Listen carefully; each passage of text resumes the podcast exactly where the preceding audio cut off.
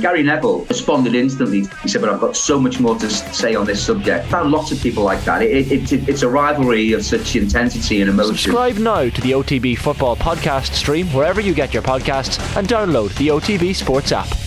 Yeah, welcome back to Sundays Off the Ball. Richie McCormick here with you, joined by Kenny Cunningham. Uh, we were looking on at Newcastle 3, Manchester City 3. Just to recap those goals for you this afternoon, because it was breathless stuff, particularly for the first hour or so at St James's Park. It was Ilkay Gundogan who put Manchester City ahead on five minutes with a tidy finish from him. But Newcastle responded brilliantly after going behind then, and they found a leveller through Miguel Almiron. It was originally called back for a potential offside, but VAR intervened and it was found to be a clean and fine goal from the Paraguayan. Then Newcastle were in dreamland, 2 1 ahead on 39 minutes through Callum Wilson. A brilliant diagonal ball from Allan Saint-Maximin fed the England striker. He checked back inside, finished neatly past Ederson to put Newcastle ahead 2 1. And it was that score at half time, added to by a brilliant free kick from Kieran Trippier nine minutes into the second half, right footed from the England fullback past the despairing Ederson. And Newcastle were dreaming of three points against the champions at that point. They were 3 1 up, but Erling Haaland brought City back into the game in the second of the season for the Norwegian. And then Bernardo Silva, just four minutes after that goal for Haaland, made it 3 3. And thus it remained. In between as well, we had the potential sending off of Kieran Trippier for a foul on the halfway line on Kevin De Bruyne. It too went to VAR, and that red card was downgraded to a yellow, and both sides had to contend themselves with a point in the end. But Kenny, it was a thrilling game pretty much from start to finish. Oh, it was. Really enjoyed it. Uh, Richie, fantastic. Uh, a real ebb and flow uh, to the game. Both sides in the ascendancy at different uh, periods of the game. Plenty of goals, plenty of goal scoring. Uh, opportunities, not so much outstanding defending, if I'm to be, honest, be honest with you, in terms of the uh, context uh, of the game. But overall, a wonderful spectacle, and uh, Newcastle more than deserved uh, their point. I thought got themselves into a great position. I'm sure they would have felt they could go on and win the game, but we shouldn't be too surprised with the fact that Manchester City never panicked. We spoke about Richie maybe substitutions which Guardiola uh, was going to make, but no surprise really they didn't because he knew.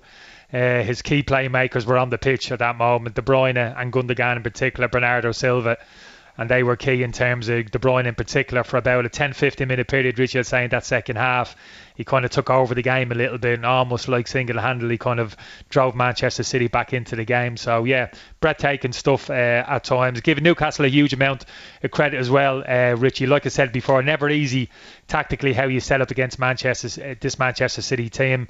You know you're not going to dominate in terms of possession, but you know how do you defend? You're going to have to have a, a narrow, compact defensive shape. We all know that, but but where do you where do you hold the line? That's the big question. A lot of teams hold the line at the edge of the 18-yard box and draw uh, allow Manchester City to, to come on, but Newcastle didn't. They dropped off, but only to a point, to about that central midfield area, and then they went after Manchester City. They won back possession. Uh, they grabbed the ball off them and they broke with real conviction throughout the course of that game and really caused Manchester City a lot of problems. Yeah, there's a cautionary tale in here for, for Manchester City considering the games that they have to come down the line. They've a, I wouldn't say benign next few games, but it's Palace at home, Forest at home, uh, trip to Villa, and then they have uh, Tottenham Hotspur at the Etihad. But there is a salutary lesson there for, for other teams that if you do get in and about them in midfield, particularly the way they don't have, as, as Vinny Perth pointed out to us earlier on, they don't have that false nine to drop deep now. You can cause them problems midfield, and if you do run at them, there are issues with their fullbacks, particularly in the in the sense of Kyle Walker. Yeah, well, you need individual quality. It's easy to say, well, break on Manchester City, be effective in terms of the counter attack, but to do that, you need legs in the team. Uh, Richie and Newcastle had that in abundance today. If you look at their their front three, Alan uh, Saint-Maximin, Callum Wilson, Almiron, all quick over the ground. Even Joelinton and Willock either side of Guimaraes, who's no slouch either. So that kind of front six, real kind of pace and athleticism there, Richie. So when they won the ball back, they had the ability to drive forward at top speed, 30, 40 yards, and there was no way those Manchester City players were able to get back. Even the likes of Kyle Walker, who's as quick as anything, and Cancelo, when you're caught wrong side, five, ten yards wrong side of players who are really quick, it's not easy to make that uh, ground up. So that's the one thing that I'd say. And you mentioned like uh, Crystal Palace, if I was to kind of look at another team potentially who could go there in terms of their kind of setup. Crystal Palace at the moment defensively looking very solid, and in terms of the pace they have, when you're the likes of uh, Zaha, uh, Eze, Olise, players like this, the pace they have on counter attack as well, uh, Richie. That'll be very interesting to see that uh, match up when that game comes along. So, yeah, but nothing we didn't already know, Richie, is in terms of Manchester City. We saw the quality which they have in mm. possession, the key players. We've seen that time and time again, year in, year out.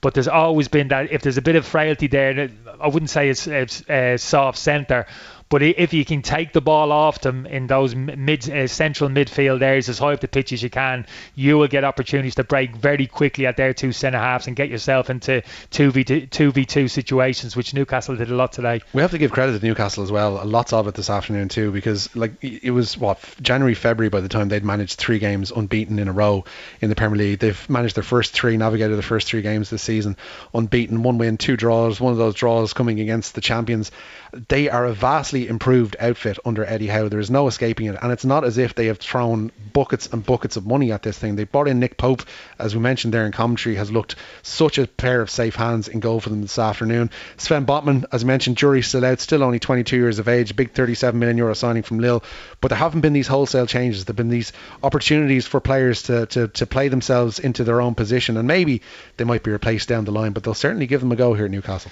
Yeah, absolutely. So I think what you said, what we're saying there, really, Rich, in terms of what you're saying, they haven't gone out and made a, a massive, huge individual signings. Guimaraes has probably uh, been the the exception to that. So what you're looking at there, you're looking at a manager then having to utilise the players at his disposal and get a bit more out of them. I think that's what Eddie Howe's done, and that's a credit to him. That's a good coach for me, good manager on the training pitch in terms of the tactical setup to the team. You know, just shuffling the pack a little bit, getting an extra 20, 25% out of what was already there. And I think he's done that. If you look at the setup of the team, that narrow midfield three, now he's stuck with that for a while.